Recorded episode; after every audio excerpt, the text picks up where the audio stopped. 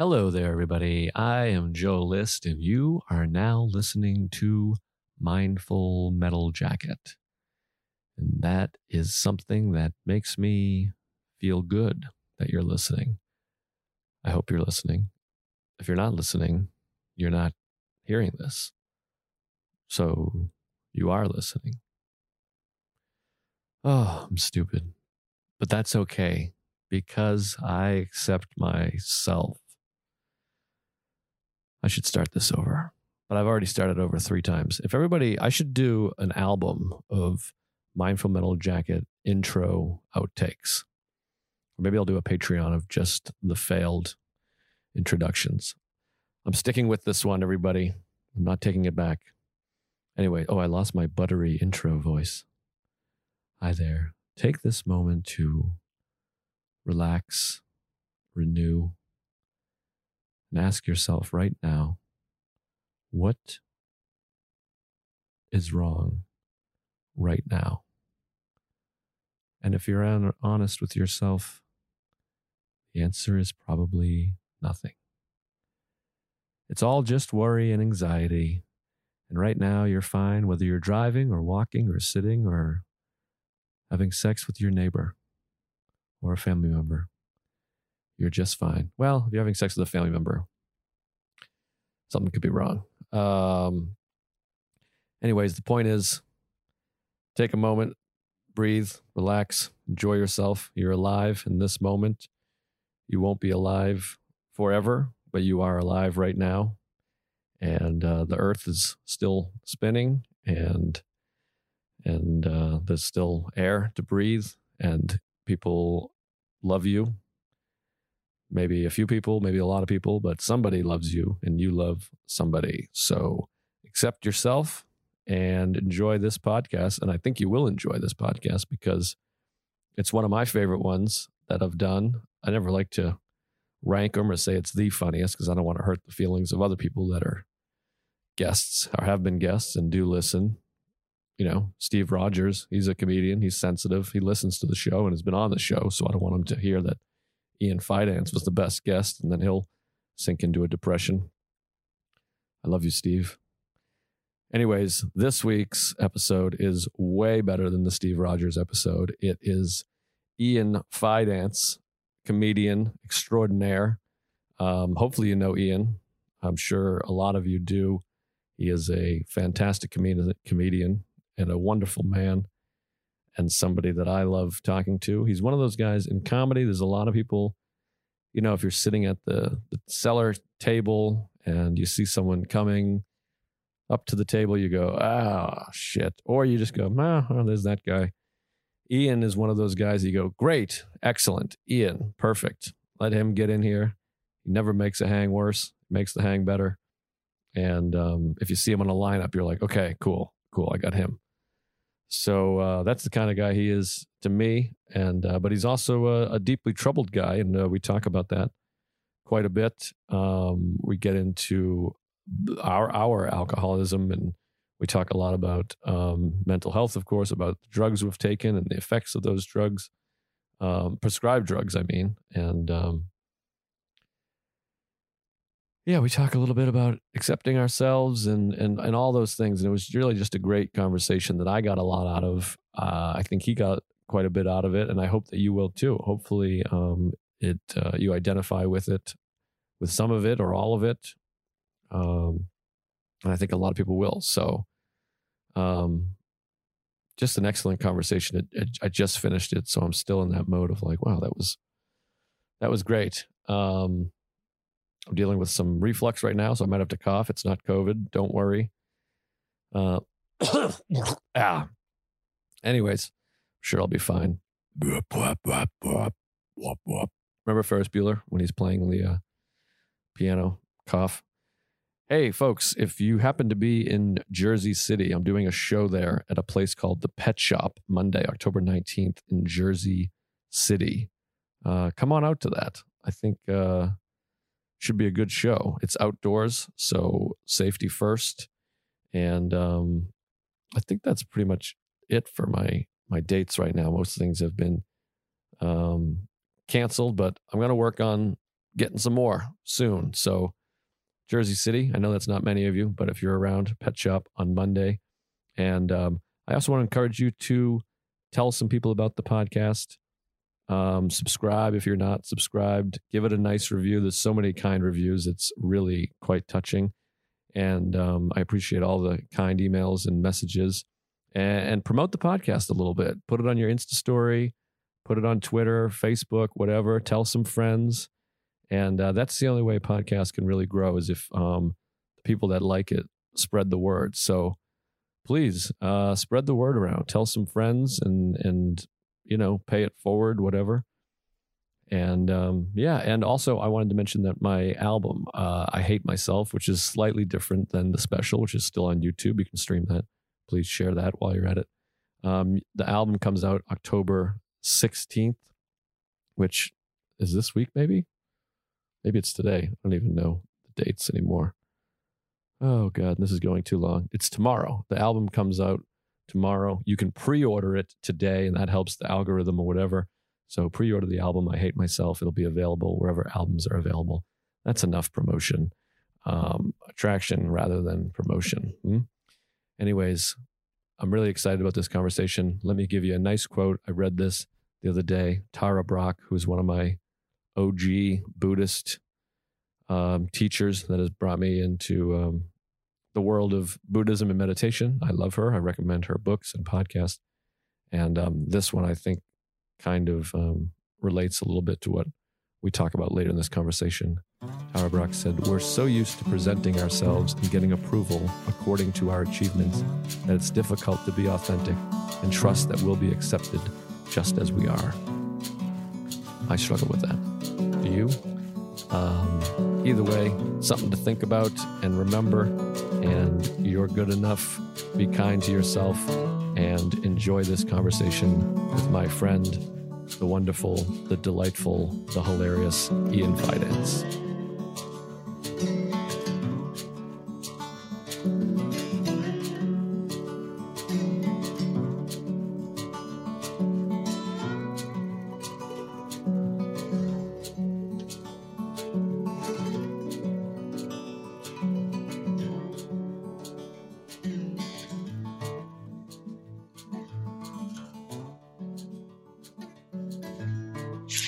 Recording. This is it. We're live. This is how every, this is how every podcast is started. I'm like, okay, it's happening. Go. um, well, thanks for having me, man. I'm excited to have you on. I mean, when I think mental health pod, I think let me get Ian in here and That's always good to hear is when people are thinking about mental health. They're like, we gotta get Ian in here to hear his perspective or check on him. yeah, I'm like, we I'm like, I gotta save Ian. That's gonna be something when the pod starts to dip. I'll get Ian in here and then I'll really yeah, it'll kickstart it to a new level. Yeah, give the folks a thrill. Yeah. Um, so how are you doing? Tell me. So you told me off air you had a, uh, an incident last night, some drama. I did. I had a little bit of drama. Um, my cat is uh he loves me a lot and he's like always all over me and you know you want to talk mental health and psychology uh yeah he's a bit needy but also maybe i shouldn't have laid on the ground and put his food on my chest when he was a kitten so that he would associate his food with my love. Uh, so uh, I am very much like uh, he's he's always like on me or whatever. And but when I have people over, he gets scared as hell. He turns into like such a scaredy cat. He hides under and in the couch, like up here. And uh, I had a friend over yesterday, and when they left, he ran out, and I don't know where he went, but I couldn't find him for like a couple hours. I'm like, man, he'll come out. And then at like 12:30 or 1, I, I heard crying and he was stuck underneath my sink behind the baseboard. And he got in this hole like this big and he couldn't get out. So I'm like holding onto his head, trying to pull him out. And I'm like, I I, I think I might pull my cat's head off. Like I, I don't know how I'm going to get this cat out of here. So I had to get a hammer and uh, brace it in between the baseboard and like crank it out. And uh, so I like knocked my kitchen cabinet out and he came out and then I, I put it back together. And I was telling you, I'm, I'm on Seroquel. uh, which um, if you don't get eight full eight hours on it, you're like a fucking zombie. So I didn't get my full eight hours. So I texted you this morning. I was like, please, I need I need to sleep for another hour or else I won't function. So, so, so what is Seroquel? Is that a sleep aid? Is that anxiety? Seroquel's, what is that? Is like an antipsychotic. It's for people that are bipolar. Um, and it uh, is for people with OCD, uh, bipolar, and um, it is uh, like an anxiety medicine in a way. And it, it, uh, I take it before I go to bed, like a half hour and it helps calm my thoughts throughout the next day, which has been really wonderful lately. So wait, so does it like not? I hear Quill. I think Nyquil. Does it like knock you out, or is oh, it yeah. just? Well, if if you take it, it doesn't like knock me out. It just helps me go to sleep so that my head's not like racing and everything. And like, um, if you take a lot of it, you'll get knocked out. But he bumped my dosage up, and I, I don't like it because the next day it kind of makes me like groggy, and I got to talk to him about that. But um, yeah, it just kind of calms you down. Like um, like uh, it it doesn't knock you out like Nyquil. Nyquil like fucking hits you. Right, right. For, for me, I can like stay up and watch TV, which isn't good because I'm like, oh yeah, I have to go to sleep. right, right. So is that that's a big thing for you? Not to like jump right in, but do you have that uh, intrusive thoughts and and all that shit? Like, uh, I mean, that's essentially anxiety. But yeah, uh, does that get worse for you when you're going to bed, or is it all day? Uh, you know, sans sans medicine. I mean, my my head is always always always racing, um, and it's uh, you know scattered thoughts, ADHD, you know, like uh, this, that, blah, blah, blah, and so I, I, have a hard time concentrating on one thing, but um, you know, like negative thoughts can really come in, and I can really attach myself to them because right. I think I've almost found a comfort in them sometimes. Um, and so I'll I'll glom onto them, and they won't stop. And you know, I've I've like r- really like tried prayer and I, am not good at meditation, but um, you know, like I found myself just like some nights just like praying, almost like scream praying so that my head would shut off and it just wouldn't stop. And um, the medication I found has been able to help uh, alleviate that. That's great. So what other what other medications have you tried? Like I was on Paxil years ago for a few years for like the same kind of thing for horrendous anxiety and, and all that stuff. So I took Paxil it, for a long time. Did it help? I think so. I mean, it's like, it's hard to tell now. I mean, it was so long ago now. I mean, now it was 10 or 12 or 13 years ago. And it helped for me. Like so much of the stuff for me, and I think there's different levels of of struggling and and illness and stuff. But for me, it helped just the most helpful thing was going to a therapist and a doctor being like, okay, you have general anxiety disorder and OCD and panic disorder.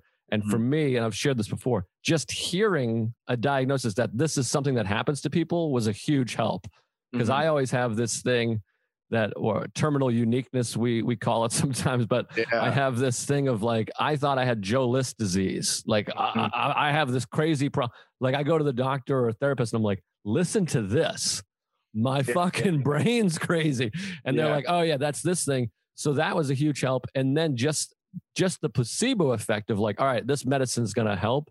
I mm-hmm. think that helped, but it did help. But ultimately, I mean, first of all, I couldn't come on Paxil. I would be jerking oh, off dude. furiously for like three hours. That that that's the worst. Is it like anti without antidepressants, you want to kill yourself, but then on antidepressants you can't come, which also makes you want to kill yourself. Yeah, so you're like fucked either way. And that happened to me on Zoloft. Uh, I on like a high dosage, I like couldn't come. And one time I was, you know, um, gonna have like an all day fuck fest with this girl, you know, and we like planned it out. And I was like, all right, well, I want to last a long time. So I'm gonna take my Zoloft, I'm gonna take extra Zoloft as like uh, you know to to make it so that I just can't come and I'll fuck her all day and she'll think I'm like king sex and it just had the opposite effect. I couldn't get hard and it was like so embarrassing and we had to be like in the throes of passion. I'd be like well you see um, i'm uh, i suffer from manic depressive disorder and i took extra medication because i wanted to last long. She was like all right. That's hilarious. Yeah. Yeah i mean i remember hooking up with girls or my girlfriend at the time and just being like, yeah, just so you know, like I will not be coming. Right. it's like a thing. Because for me, mentally, even off the medication, and this is a whole different topic, a different bag of hammers here. My, I have like so much anxiety. I have like brain to penis fucking um disconnect. Like it takes me like a half hour to piss sometimes because I'm just oh, like wow. I'm in my head, not a half hour, but several minutes, like five, six minutes, because I'm just in my head of like, oh wow, I can't. I'll start thinking about something. I'm like sitting there trying to piss, and instead I'm thinking about some conversation I had. And it's the same with sex, where like I'll get close to coming, and there's that thing in your head that's like, "Hey, you're about to come," and then I'm like, "Fuck, oh shit," and then it just yep. is like I have to start over. But back then on Paxil, I remember like hooking up with women that got mad. Like they were like, "What is this? Like, am I a piece of shit? Am I fat?" And I'm like, "No, yeah. no I'm on drugs and I'm retarded. Don't worry." I'm on drugs. Street drugs. Now let me put it in you without a condom. Come on. Uh, um, uh, yeah, if you're on antidepressants and a condom, it's impossible to to come a lot of times. Yeah, and I was drinking then too, so it was like all oh, yeah. of those. Oh God, yeah, and also drinking and antidepressants that kind of cancel each other out. Yeah, that was I was an idiot with that stuff. Like I remember it was like a fun bar trick to me to be taking my Paxil with a shot. Like I would be like, "Look at everybody, antidepressant," and then I would wash it down with like a Jaeger bomb. And then everyone's like, "Aren't you supposed to not do that?" And I'm like, "You got that right." and um, just a fucking idiot, you know. That's but great. so so you did Zoloft. Did Zoloft help? Are you still taking Zoloft? Uh no. I, I've done everything. It, it's it's funny to step back and think like, oh, I've been on uh, on and off medication since I was eight years old. Wow, that's like you know my entire life, and it's it's kind of and and my mom, God bless her, you know, um, would not make me take my medication all the time because you know sometimes i would feel weird and she would be like okay well don't take it. Only take it on the weekends or take it this time or oh you're, you're feeling down here. Take one. So she didn't really uh, i never took it as prescribed. So i was co- on top of being like um, you know um, chemically imbalanced naturally the chemicals I was putting in me were like constantly up and down, like in and out of my system. So it was always kind of like this, like rubber band pull of these like moods and everything. And I never really knew like which was because it, I never associated my moods with the medication. I always just thought, oh, this is just the way I am. But a lot of it had to do with me being on and off these these meds. Um, so I've been on like a lot. Zoloft, I was on for a while, and um, Zoloft can trigger manic episodes, and um, the doctor increased my dose and it triggered like a, a pretty bad manic episode. And uh, so I got off that thankfully, and I've, I've felt way better ever since. Um, but I also, at the beginning of, of uh, quarantine, I switched to Wellbutrin. Um, and Wellbutrin can have, uh, you know, like severe side effects. And unfortunately, I experienced them, but I didn't know it. I just thought, I mean, yes, the world was like ending and pausing, and everything in our industry shut down. And it was that whole question of like, who am I? What am I? You know. But on top of that, I had this medication that was bringing me to like incredible lows and like really bad thoughts. And my my um my ex was in Pakistan, and I was missing her so much. And I would see her out of the corner of my eye, or I'd see her in the kitchen and be like, oh my god, like I miss her so much. I'm seeing her around my apartment. it turns out a large side effect of Wellbutrin is hallucinations. So oh, wow. I was just hallucinating. and Holy I was shit. like, wow, I'm really in love, you know. Holy shit. I mean, that's fucking yeah. and, and dude, I was having these like insane night terrors of like I would roll on my left side and I would feel as if someone was like right above me and I saw like it, it was like gnarly. And then it it all started to make sense of like, oh shit, this is not just me. This is this medication. So then I switched when I went back to Zoloft. They pumped that up, and I think it was like the switching that just did something. Right. That that's one of the things that's so hard with um, anxiety, depression, mental illness in general. Is it's hard to decipher what's real, what's being caused by something, what's Yeah. being caused by anxiety, because certain things, you know, I'll have whatever it is, pains or ailments or illness, and I'm like, wait, is this real or is this uh, is am I creating this through anxiety because I'm fucking losing my mind? And so you have all those things. It's hard to decipher what's what. Totally. And also with medication, it's really tough um, because all it takes, you have to just give it time. You, because you're, it has to wash through your body. It has to go into your blood system. And, you know, some medication, it's like, well, for the first week, you're, you're going to be really, really groggy. And it's like, well, I have a job to do. I have things I have to do. And I'm like falling asleep at the wheel driving. And they're like, just hold out and then we'll see if it maybe will work. Like, what? Right. Yeah, no, it's it's it's fucking weird and that's how I felt with um Paxil. I think I felt like foggy. Again, I was drinking and taking it. Mhm. So, and I wasn't able to come and all this stuff. And then I just started to get in my head of like oh man, am I just another statistic and do I really need this? And I had all that shit and started to try to do, Right. you know, alternative stuff and and so I don't know. I'm still not sure, but now so now I'm I'm not on drugs now, but Mhm. um, I had Xanax back in the day too because I would have horrible panic attacks as oh well. wow, what was So- that like? Yeah, so- Xanax will really whew, trick you. I'm panicking again. Yeah, exactly. And so it was weird because what's the problem with that is, I mean, it's it's good. I'm not like anti-drug. It's good, but it would it it allows you to not ever really deal with the panic because if I'm like mm-hmm. I start to panic, I feel even a little bit. I take it and I'm like, woo. Yeah, And so I wasn't really dealing with what was causing the anxiety or the panic. And then I took um oh, what's the other one? I always fucking lose what it's called. Shit, my friends. It's not Xanax, but it's another thing like Xanax. Um lithium.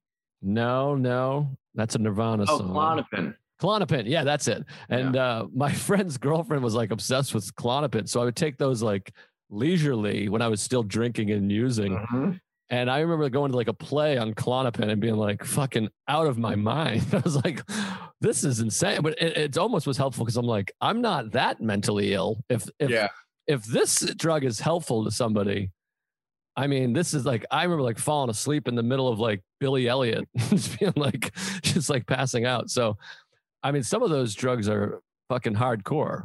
yeah. It's it's a lot. And again, like you have to be on it for a while. So you're you're just it it really, really fucks you up of like, you know, again, like questioning like what is real, what is my real emotion, and what is a byproduct of the medication, and what is just a general overreaction, or is it just I, I have a chemical imbalance, and then you put this medication in you and you have these adverse side effects and you're supposed to stick with them for a while. It doesn't work. Okay, well, let's try this. And then you start over, you know.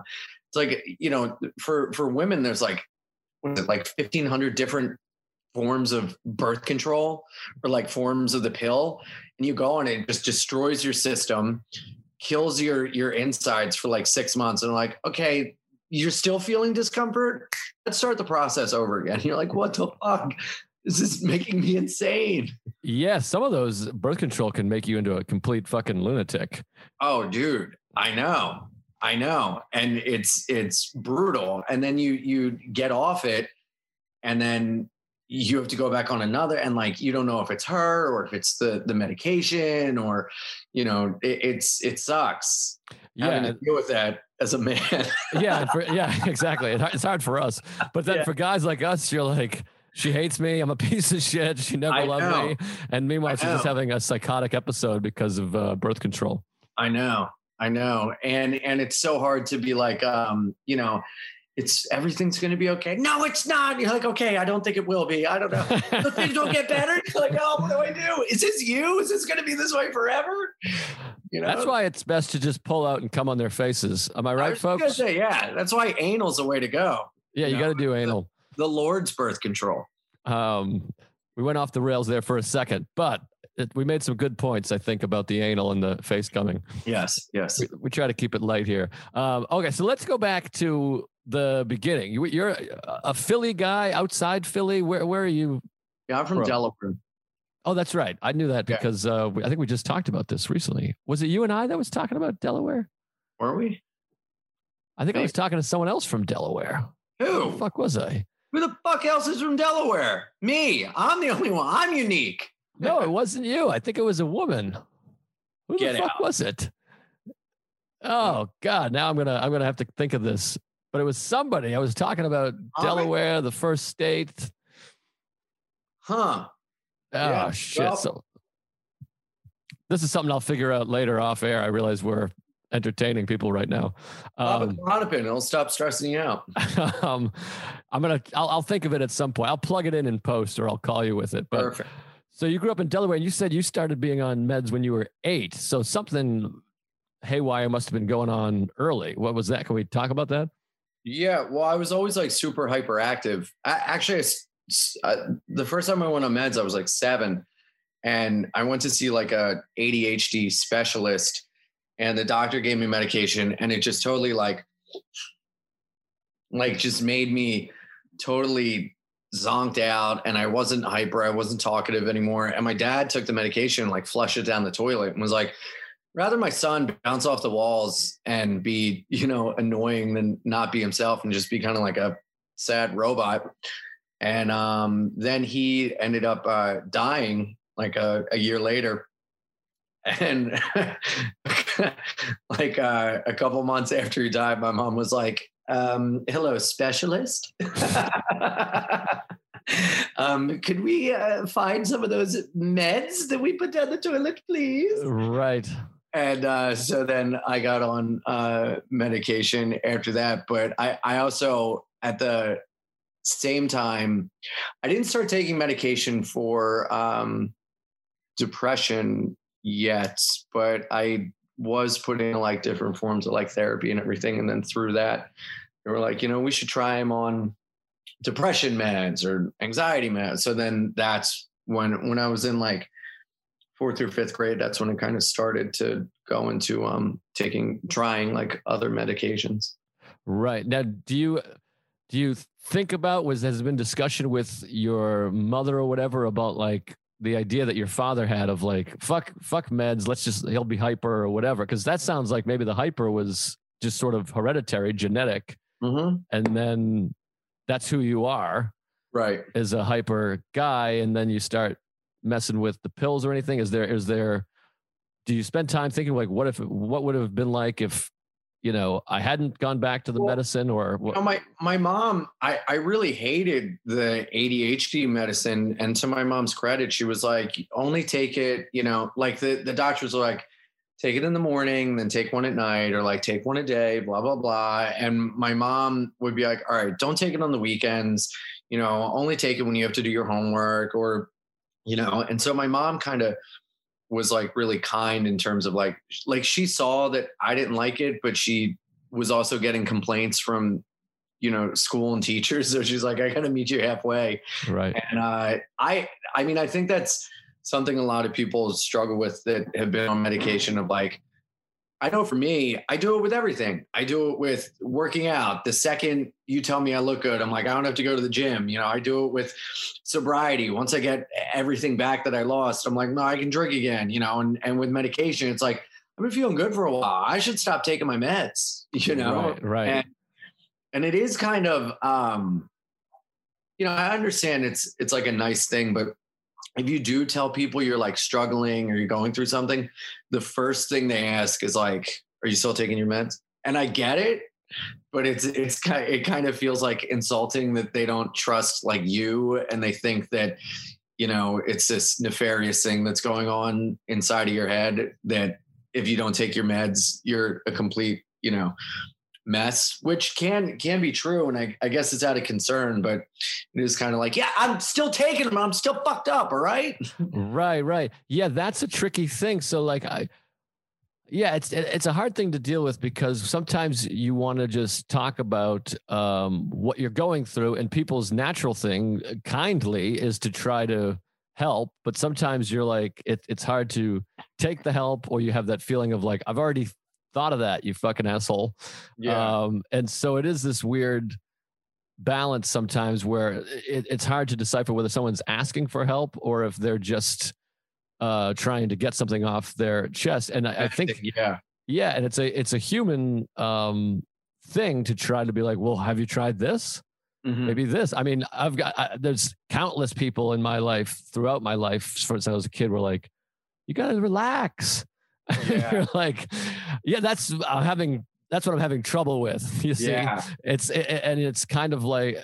And I'm sure this analogy's been made, but it's almost like being like, "Yeah, I have cancer," and they're like, "You got to try to not have cancer." Yeah, yeah, yeah, yeah. Can you just close your eyes and just think about not having cancer?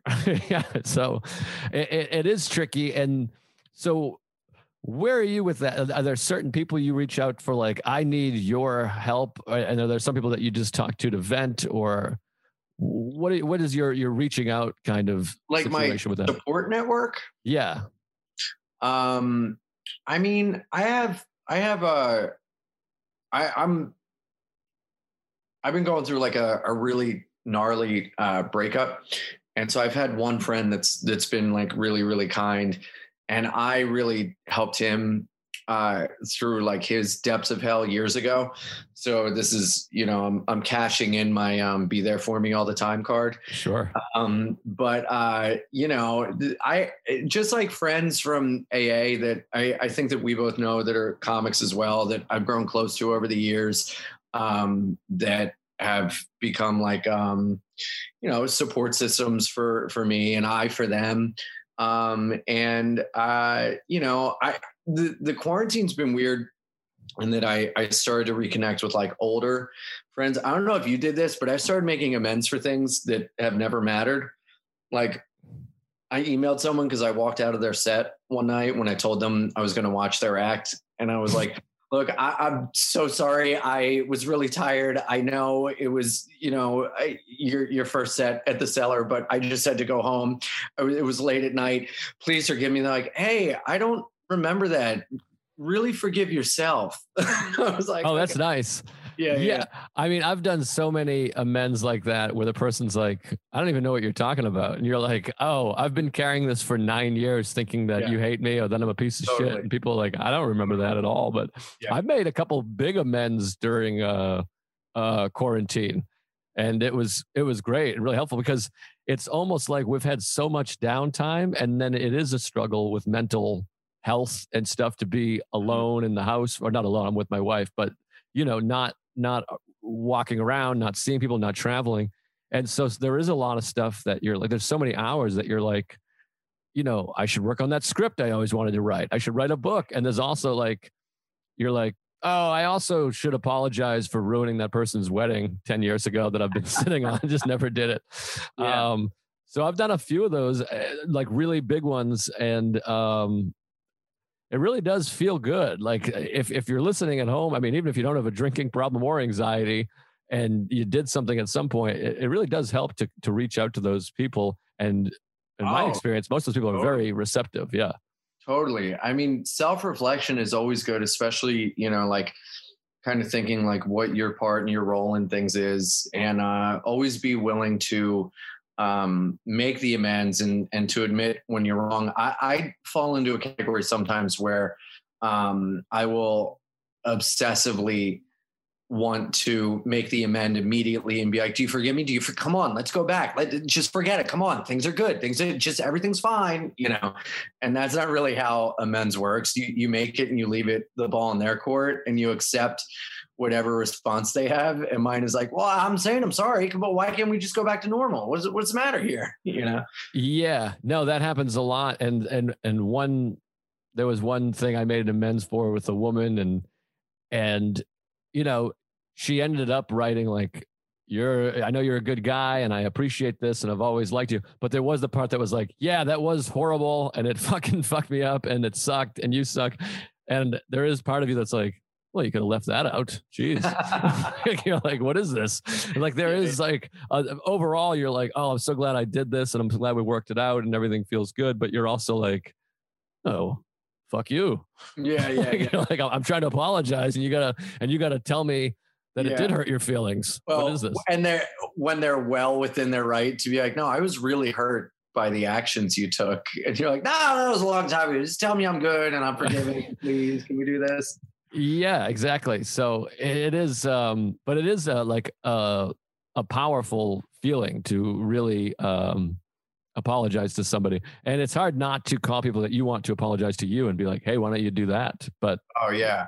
Well, I, I have a thing where I convince myself that everyone hates me and I'm like a bad friend and because I isolate a lot and I I wonder if it can be seen as being like a dick or like abandoning people, which I guess it can be, but I I also like slink away a lot. Like I think like again like you know going back to you know me losing my my dad at such a young age I, I really become intensely close with people kind of quick and then i move away because I feel like that's my way of being like, all right, well, I'm I'm owning the abandonment. I'm you can't leave me. I'm leaving you. And I'm just gonna slink away. And then, you know, when I see I'll see and we'll be pals. But, you know, I, I kind of um make myself in charge of the one who walks away. And I don't think that that's a good characteristic in friends, in friendships or business relationships or anything but I, I really kind of isolate away from things a lot. So I'm I'm trying to reconnect those ties that have been severed, or just like showing up more, or you know, I, I've really, especially you know, I, I've been um, single in, in a very long time, and so I'm trying to be uh, not. I'm I'm trying to be. Uh, I'm trying to whenever I'm in a relationship, I'm always like, well, I'll just be with this person. I don't have to go out and be with my friends or I don't have to. So I'm like making plans with friends and like trying to keep them and like trying to do fun activities and trying to, you know, stay busy so I don't like sit and dwell and everything. And I'm trying to like show up. Like I'm hitting up random friends, like, do you need help with anything? You, are you moving? You know, and they're like, right, right. on your meds? Right, right. But no, that's great, and it's funny. I mean, I don't know if you have this. First of all, I have the thing too of just uh, thinking everybody hates me all the time, and that I'm a fuck up and I suck. Mhm. Um, I mean, it's a constant battle. But um, oh fuck, I forget what I was to say. Oh, that's what I was to say. Is do you have the thing that's like I have all these like my instincts are all counterintuitive. My instincts are to like let's stay home. I'm like it's happened last week where I'm like, I got nothing on the schedule today. This is great. I'm to sit and watch baseball all day. It's playoffs and there's games all day. And I'm like, this will be great. And I sit there for like one minute. I'm like, ah, I should be working on my career. Let me send an Yeah. Instagram. Let me, let me tweet. Let me do this. Let me read. And then the days where I'm like, shit, I got a bunch of stuff to, I got to do this podcast and I got to do that podcast. And then I got to go pick up whatever. Those days I'm way better. I'm actually, my instinct is to be like isolate and keep as little as few things on the schedule as possible but ultimately i'm better when i'm doing things because i'm outside of my head when i'm running Yes. errands or particularly when i'm interacting with people Yes, I found that I got the most work done, like administrative and even like deadline stuff, walking to the subway or like on the subway or in between things where it's like a time crunch when I have no choice but to like get it done. But when I have ultimate free time, that's when, you know, uh, I'm I'm in a bad spot, you know. I idle hands are the devil's uh play toys. What's it called? Play thing. uh, i don't know Dev- work at the devil. I devil's know. devil's advocate i'm, I'm not sure uh, Devil in the donut. I don't know, but Devil's- I uh, I I have to stay busy, or else I can really fall uh, prisoner to my own mind. You know. yeah same 100% uh, and, and it, it's just it just works better for i think people like us to be interacting and that's part of the problem with um, lockdown and all that shit is there is less socializing and it does scare me as we get to when it's colder and you can't be outside and it does become a little more Mhm. um, dangerous or whatever because even doing show just sets around town like at the cellar like we're both be at the cellar like you'd just be forced to be hanging out with people not forced but like Yeah.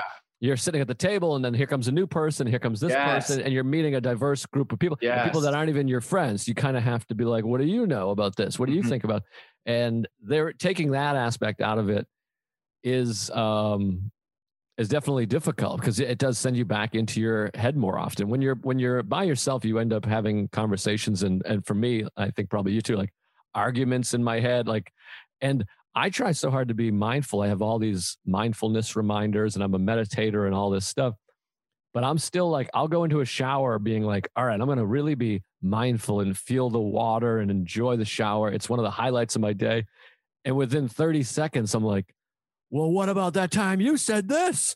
And that's what I'm doing in the shower. I'm like, yeah. Remember when I was babysitting yep. and you fucking, yep. or whatever. And oh, last night I was having a conversation that ended in uh, quite a lot of tears in the shower last night of just like replaying. And it's, and it's some, sometimes my shower conversations are not even like, what, like, arguments of me being like, no, that's not true. It's it's like me preemptively being like, you know, I should have blah blah. You know, I really live in like shoulda wouldas a lot. You know, shoulda woulda couldas, and I think I've really spent so much time living in the past. I used to relive my past all the time in my head, especially like, you know, um, I had this thing with guilt for an incredibly, incredibly long period of time where I felt like I could have stopped my dad from dying. And I lived in that for years and years and years and uh, just replaying things in my head. And especially like even living in the memory of him being alive, like playing thoughts and memories like movies, you know, to where I wasn't living in the present. And then I'll worry about the future, especially um, with quarantine and everything, it's it's just been like the future. What the fuck is going to happen? What the fuck is going to happen? And I'm not living in the present at all. And I've always had a hard time being in the present. And I'll get made fun of by friends sometimes because my my leg shakes, and uh, it has to do with like nerves or nervousness, or when I'll start getting anxiety about the future, I'll like shake or whatever. And it's like a physical tick that I've had to be told by like strangers before, like, hey, can you stop? Like you're shaking this like table or whatever. And I'm like, yeah, yeah. Stepping outside of myself to see someone visibly shaking all the time is like pretty jarring. and I don't even realize I'm doing it. But I'm like vibrating and shit. And it's it's I don't even notice it. And people are like, man, you're kind of like a spaz. I'm like, real? What's wrong with you? I don't see that. Like I was the last one to find out that I was like weird. Like I thought everyone else was like, like this and it's very much not true you know? Yeah there's a lot of that. I mean i have like physical ticks where like i especially when doing podcasts when i'm stressed i have like hard blinks where i'm like blinking like this and i'm thinking about it even during the podcast and i'm like the youtube people are going to be like what's up with his eyes? This guy's crazy. And i've had people say it to me like they've watched set like my first live at gotham set the whole time i'm like doing these ocd ticks and people are like that was my first experience of like and this is kind of like pre-social media it feels or before i was into social media where all these people i would walk up to would be like yeah that was good but what was it the blinking? That was fucking weird. And you're like i, I don't know i'm freaking out fuck off. And yeah. it is hard because then you're like consciously trying to like you know keep your legs still or i'm like trying to keep my eyes open and blink i'm like how long does a normal blink last? And yeah yeah. and i have like a ocd thing now where i'm like i'm i i flex my left arm that nobody can even see it, but like my arm is like sore by the end of the day because I'm just subconsciously flexing my arm constantly uh-huh. because of stress and anxiety. And a lot of it is these fucking times and political unrest, which I'm always having like political yeah. arguments in my head totally. and all this shit. So well, my, mine's chain smoking as well. Like smoking is, I've convinced myself it relieves stress and anxiety, you know? So I mean, during quarantine, I got up to like two packs a day just like nonstop. And I'm like literally living in prison. I, I, you know, work out in my room and then I go outside and I walk up and down my block like it's the yard. And then I come back inside and it's like, I got to get the fuck out of this two block radius or else I'm going to go insane. And that's why I love my bicycle so much because that for me has become, uh, it's the closest thing I have to meditation um, because it truly can be a spirit. You know, like I, I have heard, I, I, have such a hard time with meditation, and, and, I really admire the fact that, that that's such a big part of your life and recovery. And I, I really, and and it's such a lazy thing of like, well, I wish I could be good at it. It's like, well, dummy, you can be. Just do it. Right. It's like half my life is, well, I wish this. It's like no, you could do that in a heartbeat. Just fucking do it, dude. You know. But the bike, and, and I've heard meditation like it's not always, but there's some parts of it that you're like locked in and you just feel this spirituality and this presence and whatever. And I feel that way on the bike sometimes where I'll just lock into this moment or something will be synced up perfectly, especially like the music I listen to. Like I'll turn a corner and it pops right at the perfect part of the song and the sun shining down and the wind is on my face. I'm like, this is fucking God. Like this is God's beauty shining upon me and I have to be centered or else in the moment or else I'll get hit by a fucking car. You know, so it forces me to be centered in the moment, reflective at the same time in a way, and uh, present and also grateful. So the bike for me has become this uh, centerpiece in my life that that keeps me together. Yeah, I mean that essentially is meditation. I mean, there's, there's you know people have the idea of meditation of like sitting and that, and that's what I do and stuff. But like there's a sitting meditation and going, oh, but I mean, meditation essentially is just sort of accepting the present and being present. So ah, you can ah, do that. So I meditate. You're yeah. meditating. Yeah, you're meditating on a bicycle. Um, or it's meditative at the very least. But yes. I've I've had the same feeling, and and music for me is a huge help too because I have totally serious problems connecting with feelings and emotion and connecting with reality even. And sometimes like I've oh, gone on hikes. Bitch. The whole yeah. Am, is this real? Am I living in reality? Some people being like, you perceive reality different. I'm like, uh huh. What? right.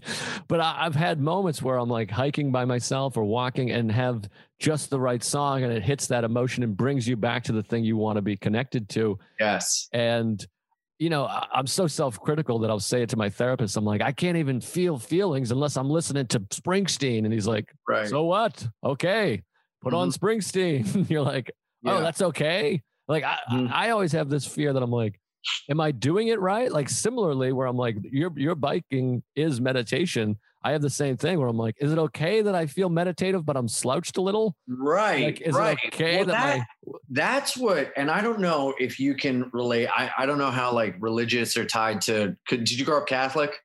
No, my father's Catholic, but we had no religious. Got you. Anything. Well, I, I, you know, and that's one thing I, I love about. I don't know if we can mention it, but you know, programs of recovery is the idea that like your God or your spiritual connection does not have to be what you once thought it was. So I always thought like prayer had to be on your knees in the prayer position dear dear heavenly father i pray to you today you know what i mean and so when i would talk to God or whatever. Is this okay? Am I clocking in with you properly? You know, and um, I've really gotten away from my contact with God, but the desperation in places I've been in the past couple months have really kind of kicked my ass into making me have no choice but to talk to whatever is out there. So in a way, I'm grateful for kind of the the shit that I've been through in the past couple months. But I think um, that whole thing of am I doing this right? Am I praying okay? Am I talking to a, a being outside of myself in the proper way? And it's like, well, it's up to you. Right, sure. right. Yeah, yeah. I mean, and I, I feel that that that gratitude feeling is like for, of going through shit. Like, I, and I think about that all the time with with drinking. I'm like, it was so miserable to be such a fucking drunk maniac and blacking out right. and, and, and fucking up relationships and career and all that stuff and just feeling like shit. But it makes me so grateful that I went through it now because I'm like, oh, right. I have like this, I have this thing to compare my life to of like, mm-hmm. this is what it would be like. And I talk about that all the time and think about it all the time where I'm like, I'll go through a weekend on the road or or a quarantine or I'm sick or have anxiety and I'm like imagine how much worse it would be if I was drinking if like you know what i mean well that that's the crazy thing is when i was drinking i was like god damn it if i could just shut out the world and have nothing to do and just fucking bottle of vodka on my knee rocking chair all the free time in the world, I would finally be happy. and then now that that's an option, I was like, I would be in hell. right, you know? right. Yeah. I mean, that's what I, I, was saying right off the bat when this started happening, the pandemic, whatever, lockdown, whatever we call it. I was like, I said to Sarah, who's sober as well, obviously. Maybe it's not obvious, but she is. And I'm saying obviously because you know that, but right away I was like, this is like all of our fucking prayers being answered when we were yes. drinking. Yes. That's like the idea. Like that's when I was the only time I was happy when I was drinking was like I would go on vacation with my family up in Maine and I was like, all right, I'm away from comedy. I'm away from show business. No one in my business is up here. And my family, they're stuck with me. So even if I black out and break everything in the house, which I did, I was like, they're going to have to still love me. Mm-hmm. So I felt protected. And that's what this kind of feels like. We are like, all right, we can't leave. We can't work. We have all day. And I, I would 100% be drinking at fucking 9 30 in the morning until 10 at night or whenever I passed out. Sure. Um, but there, there, and there is even part of me like that alcoholic thinking of like, fuck, why couldn't have this happened nine years ago? Yeah. I would have ripped it up. Yeah. I know, I know. Well, I was like, man, I kind of made my own little quarantines every time I got fired from a job, you know, before it got so bad I had to like go away, you know. So it was like I, I had I had bits and pieces of my own homegrown quarantine, you know. But yeah. it it it was never and it always ended in desperation and in a, a you know, crawling on my knees to take that substance away from me, you know. And and I really, you know, because I, I hadn't gone to. Are you allowed to mention? I don't care. I I had I had gotten away from uh, Alcoholics Anonymous, and and it really saved my life. I mean, I I've lived in halfway houses. I've worked in halfway houses. You know, I um, was have been in detoxes and hospital, all as a result of my drinking. And I've been so far removed from drink that I've convinced myself that I don't need to go to those things anymore. And and it's very not true. Um, but I really admire the people that are like, you know, hey, I'm so and so, I'm an alcoholic, and I, I, just have to be grateful I didn't put a drug or drink in my body. I'm 35 years sober, and every day is a gift. And my sobriety, I'm just so grateful. I'm like, what the? Yeah, it's 35 years. Of course, you didn't put a drug or drink in your body in the morning, Kevin. You know, right? And and I feel like I've been so far removed. Finding that gratitude for being sober, it's there, but being on fire with it is not.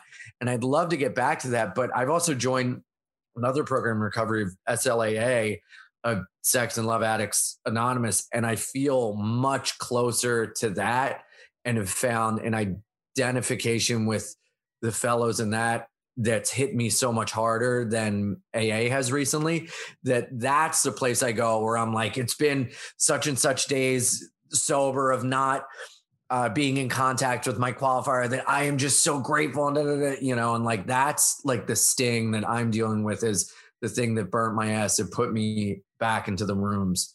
But I really admire just hearing that gratitude and that, you know, being completely on fire with with the program of recovery. I, I just admire it so much.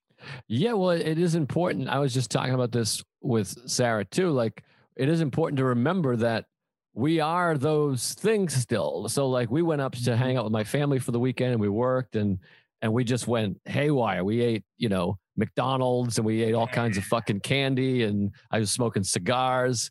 And we were kind of just like, oh, I feel like shit. And what, what are we doing? And it is like I had to remind myself and her that, like, well, we are fucking alcoholics that we just haven't drank in years. But like, yeah. uh, my instinct is to and that behavior fucking, is still there. Yeah, my my instinct, my natural instinct, my first thought when hanging out with family or stress is like, let's drink forty Captain and Cokes and just be fucking, well, fuck all you, you yeah. motherfuckers. And so I'm like, if I got to eat McDonald's a couple times, you know, every every few weeks to not get drunk and try to fuck my aunt or whatever you know what i mean like i'm like you know just yeah get get through it and it's fine um because you do have to stay in contact with the fact that we're fucking lunatics. We're completely out of our minds. Totally. Totally. Yeah. And and it's such a fun phrase of like, I came from a drinking, stayed from a thinking. right, like- right, right. so true, you know, and and you know, I I think that's why I I would relapse all the time because it's almost like a get out of jail free card of like, you know, oh, you haven't you're not drinking? Oh my God, you're so great for you. You're such a good person, you know, and it would be like that little pat on the back of like feeling good. And, you know, you start to get little things back that makes your life so much better because you thought you'd never get them. So I would relapse to almost eh, not, I wouldn't relapse to feel better, but coming back into the rooms off a relapse would make me feel better immediately because it was like, I put down booze, everything's better now. Oh, I put down the drink, things are better now.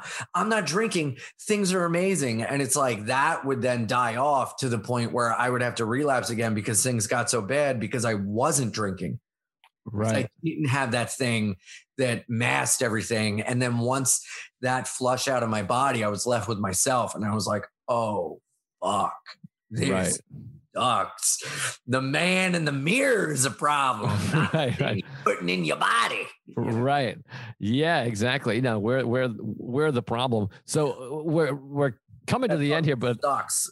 um, we're, we're we're coming towards the end here. But I do want to hear about when did you first? I feel like you're you seem like a guy that started probably drinking or drugging young. Is that yeah. correct? Yeah. Uh, well, I mean, it, it wasn't consistent, but I had my first drink in uh, I think like six or si- a- actually no, like fifth grade. My my grandparents had beer in the garage, and they were having beer. I was like, "Can I have one?" They're like, "Sure."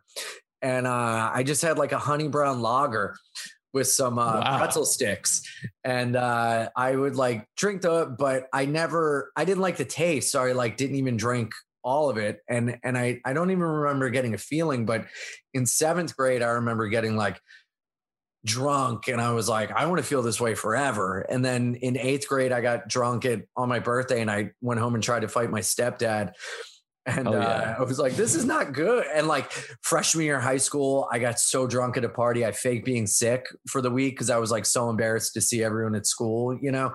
Like it was Uh-huh. just like immediately just like bad. And but addicted to everything like smoking i started smoking like sixth grade and then stopped and then eighth grade stopped freshman year stopped. And i didn't smoke again until i was like 21 and then now it's like nonstop. But uh even like masturbation i was addicted to when i was younger because that that was the thing that took me out of myself that Right. was the thing that I got like a relief. And in a way, I'm like grateful that I just did that instead of finding that relief in alcohol until later, because I feel like that would have opened the door to me doing other things. And I would have been way more susceptible to being like, yeah, I'll try heroin. Why not? You know? Right. So like m- masturbation was like the first thing I really got addicted to where when something was going wrong, I didn't feel okay. It was like, well, here's a thing that can make me feel all right, you know? And that's something that I, I don't really talk a lot about because I think that's like jarring to hear. But I think a lot of people can relate to just wanting to get outside yourself and it's like a homegrown high, you know? But also we were like choking ourselves in like sixth grade to try to get high too. You know, it's like, did you ever do that? The fucking choke thing where you like lose your air? People did. I never did it. I was a big pussy. I think Sarah did. She. i I'm looking over here like she's there. She's not. Um, but it's, I think Sarah did that. She talked about they all did that. Would knock Yeah. each other out and stuff. And but she also roofied herself. So she's a, just a big fucking lunatic. Um, That's great. it's always fun when you start dating someone. She's like, "Yeah, I used to take Rufinol or whatever," and you're like, "What's that?" Rohypnol. You're like, yeah, yeah, yeah. Come again? You're like, great. That's Yeah, great. That's really neat. Um, but no, so I never did that. But I was afraid. I mean, that's why I started drinking late because I was afraid of all this shit. I was a big pussy. I was like, Mhm. drinking. What are you insane? That's crazy. And and choking yourselves and all that stuff. But masturbation, I definitely relate to. And I still feel that way now when I get like really angry or something happens or I see somebody did something.